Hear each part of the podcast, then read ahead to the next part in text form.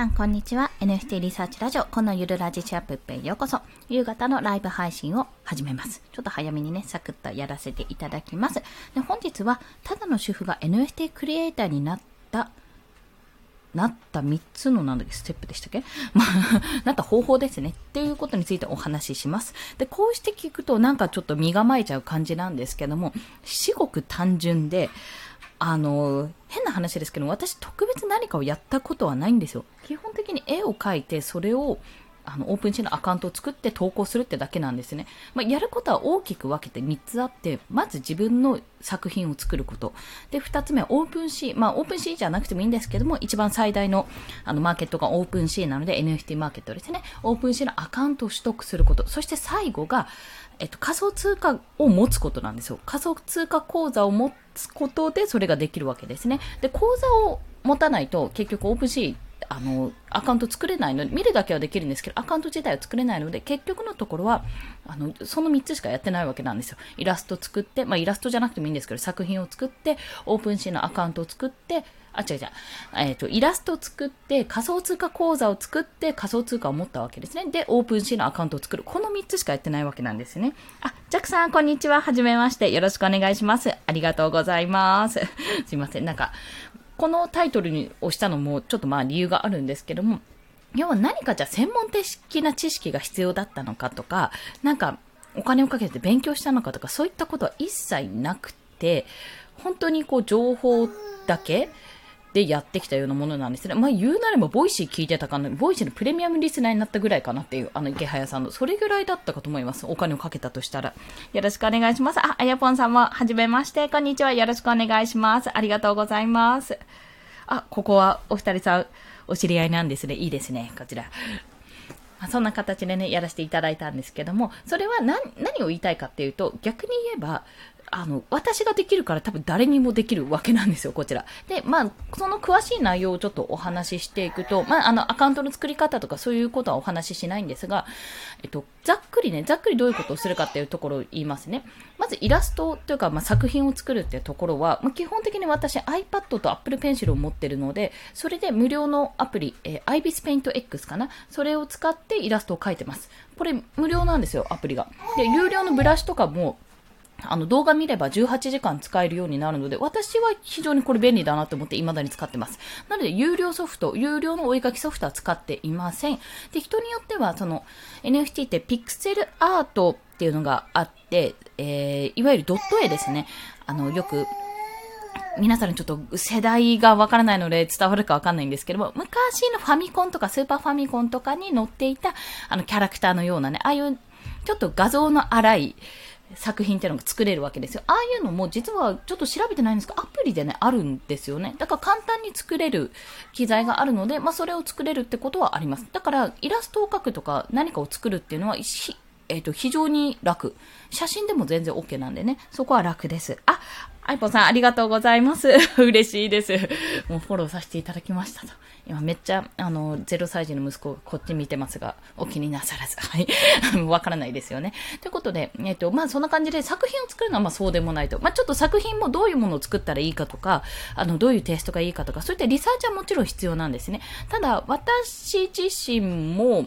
あの、いわゆる絵師さんとかクリエイターさんと比べて、やっぱり線の細かい、もう何これも芸術品みたいなイラストを描いてるわけではないので、そう考えてみると、まあ、練習あるのみでできなくはないんじゃないかなというところが、あの、私の感じているところです。それが一つ。で、二つ目に、あの、順番としては仮想通貨の口座を立ち上げて買うってとこなんですけども、もし皆さんがネットバンク、あの、通常の銀行でも、あの、ネットット上にアプリで管理される銀行もあるじゃないですか。あの、普通にある銀行でも、都市銀行でも何でもいいんですけども、そういったので、ネットバンクでのやり取りをしたことがある方だったら、おそらくね、できます。要は、ネット上でこう、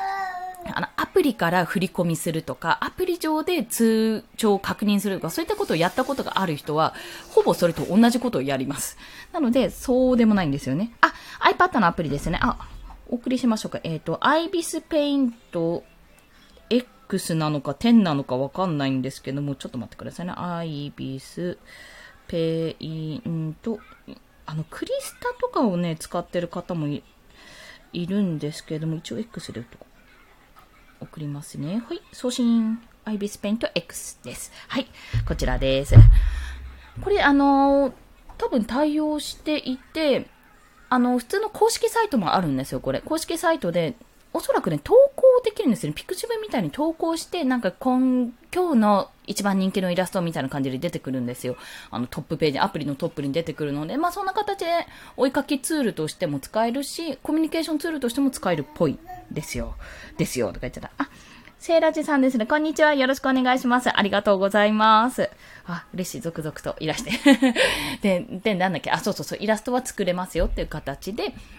そんなにめちゃめちゃ技術が必要とか、なんか学校に通わなきゃいけないのかっていうこともなく、まあ、できますよというお話が一つ。そして二つ目が、その仮想通貨口座を立ち上げることなんですけども、まあ、ネットバンク、あの、アプリでの銀行アプリとか使ったことある人は、まあ、全然難しくないと。あとは銀行とかネット上から取引をしたことがある人も難しくないはず。というか、もうほぼそんな感じなんです。ただ、その、要は、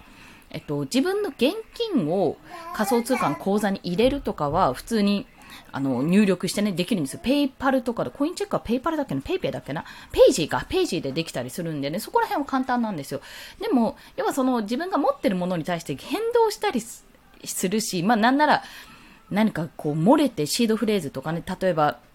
まあ、何かしら漏れて、あ、情報が漏れて勝手にお金が取られるんじゃないかって不安がね、結構あるかと思うんですよ。仮想通貨詐欺とか聞くし、あもそれって通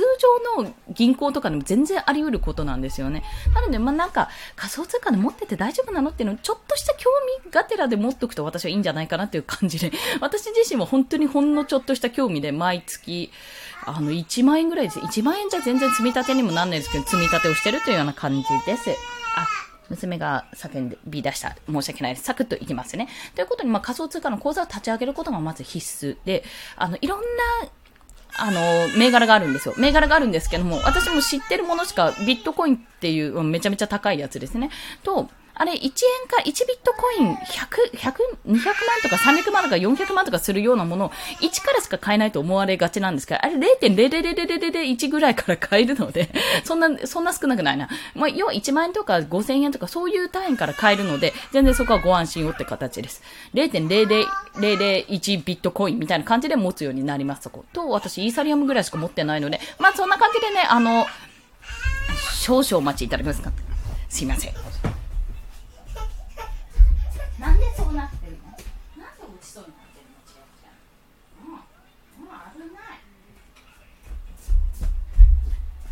失礼しました。娘が、娘がなんかすごい体勢になって、ちょっと助けてきました。はい。まあそんな感じで、えっと、仮想通貨の口座がまず必要なので、それをやんなきゃいけないと。で、なぜかというと、NFT の取引自体は、えっと、私が知ってる限りだと仮想通貨でのトレードしか今のところないと。今後ね、2022年4月とか春に楽天が参入するって話を聞いたので、その時はもしかすると楽天ポイントとか、それこそクレジット決済とかそういったものが導入されるかもしれないけど、現状では仮想通貨のみなんですね。でだからこそオープンシーって一番、まあ、いわゆる、あの、ショッピングで言うと、ネットショッピングでアマゾン的なものがあるんですけども、それだけでかい NFT のあの、なんていうのかな、なんて言ったら市場かな？があるんですが、プラットフォームか。販売できるプラットフォームがあるんですけども、そこで使うにも、やっぱり仮想通貨口座が必要ですし、そこでこそ今だったらできるってか形かなと思います。ただ他のところにも、あの、仮想通貨じゃなくて NFT の交換とか販売とかしてるところがあるんですが、参入できるとかあるんですけども、ちょっとあんまり有名じゃないというか市場が小さいというお話でございます。はい。あ、オープンシー見れないですか？あらら。私なんか、おかしなことになってるかな？ちょっとこれ修正してみますね。ここから修正が届かないかも。申し訳ないです。ちょっと見てみます。えー、違ったのかな？申し訳ないです。まあ、そんな感じで、えっと、や、やっているじゃない。えっ、と、作ってあるんですが、ごめんなさい。娘がちょっとあれですね。ちょっとサクッともうこの辺で、あのー今、残り30秒ぐらいで終わらせますと、まあ、とりあえず仮想通貨、えっ、ー、と、イラストを作る、仮想通貨口座を作る、まあ、これはネットバンクとか利用したことある人は割と簡単。まあ、あの、銀行自体がないので 店舗がないので、全部自宅でできますっていうところと、あと最後が、えっと、そうだ、オープンシーのアカウントを作るとこなんですが、ちょっとこれがね、ちょっとめんどくさいんですよ。なんかすぐ、パスワード、えっ、ー、と、ユーザーネームみたいな感じでは作れないので、そういった面においてはちょっとめんどくさいかなって思うかもしれないんですが、その一手間することによって、だいぶ、あ、こんな風になってるんだっていうちょっと感動はあるんですね。30分くらいでいけると思うんですけども、まあなんかそんな感じでありますので、結局のところ、じゃあ何か必要な知識があったかっていうと、必要な知識はないと、ネット上にも出回ってるし、あの、なんなら、ボイシーとか、ツイッター上でいろんな人が情報を出してくれてるので、それを見ながらやってたっていうとこだったんですね。で、結局のところ、あの、いろんなね、オープンシーも、詐欺サイトとかね、めちゃめちゃ似てる詐欺サイトとかあるらしいんですが、とりあえずそれには引っかからず、今現状ではやれてはいるので、まあまあ、なんとかなってるんだろうなと思うんですね。で、何が言いたいかっていうと、ごめんなさい、話まとまってなくて。要は、誰、誰でもっていうとちょっと語弊があるかもしれないんですけど、特別何かスキルを持ってる人じゃないとできないことではない。そして全然マーケティングスキルとか、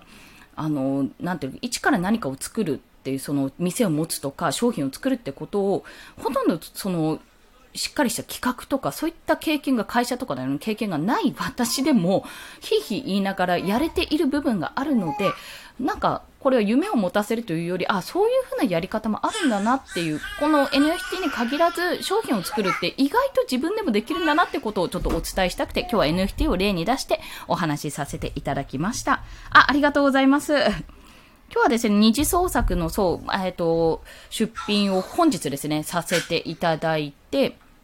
あの、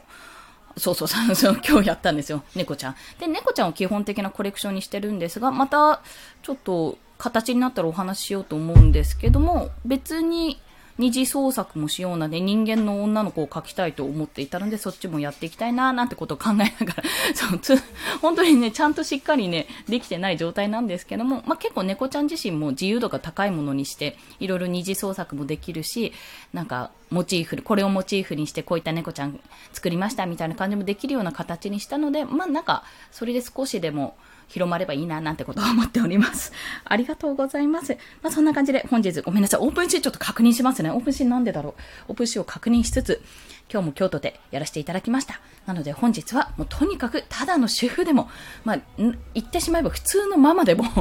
できるんだよってことをお伝えしたかったという、そんなお話でございました。はい。それでは今日もお聴きくださりありがとうございました。皆さん明日も頑張っていきましょう。コンでした。では、また。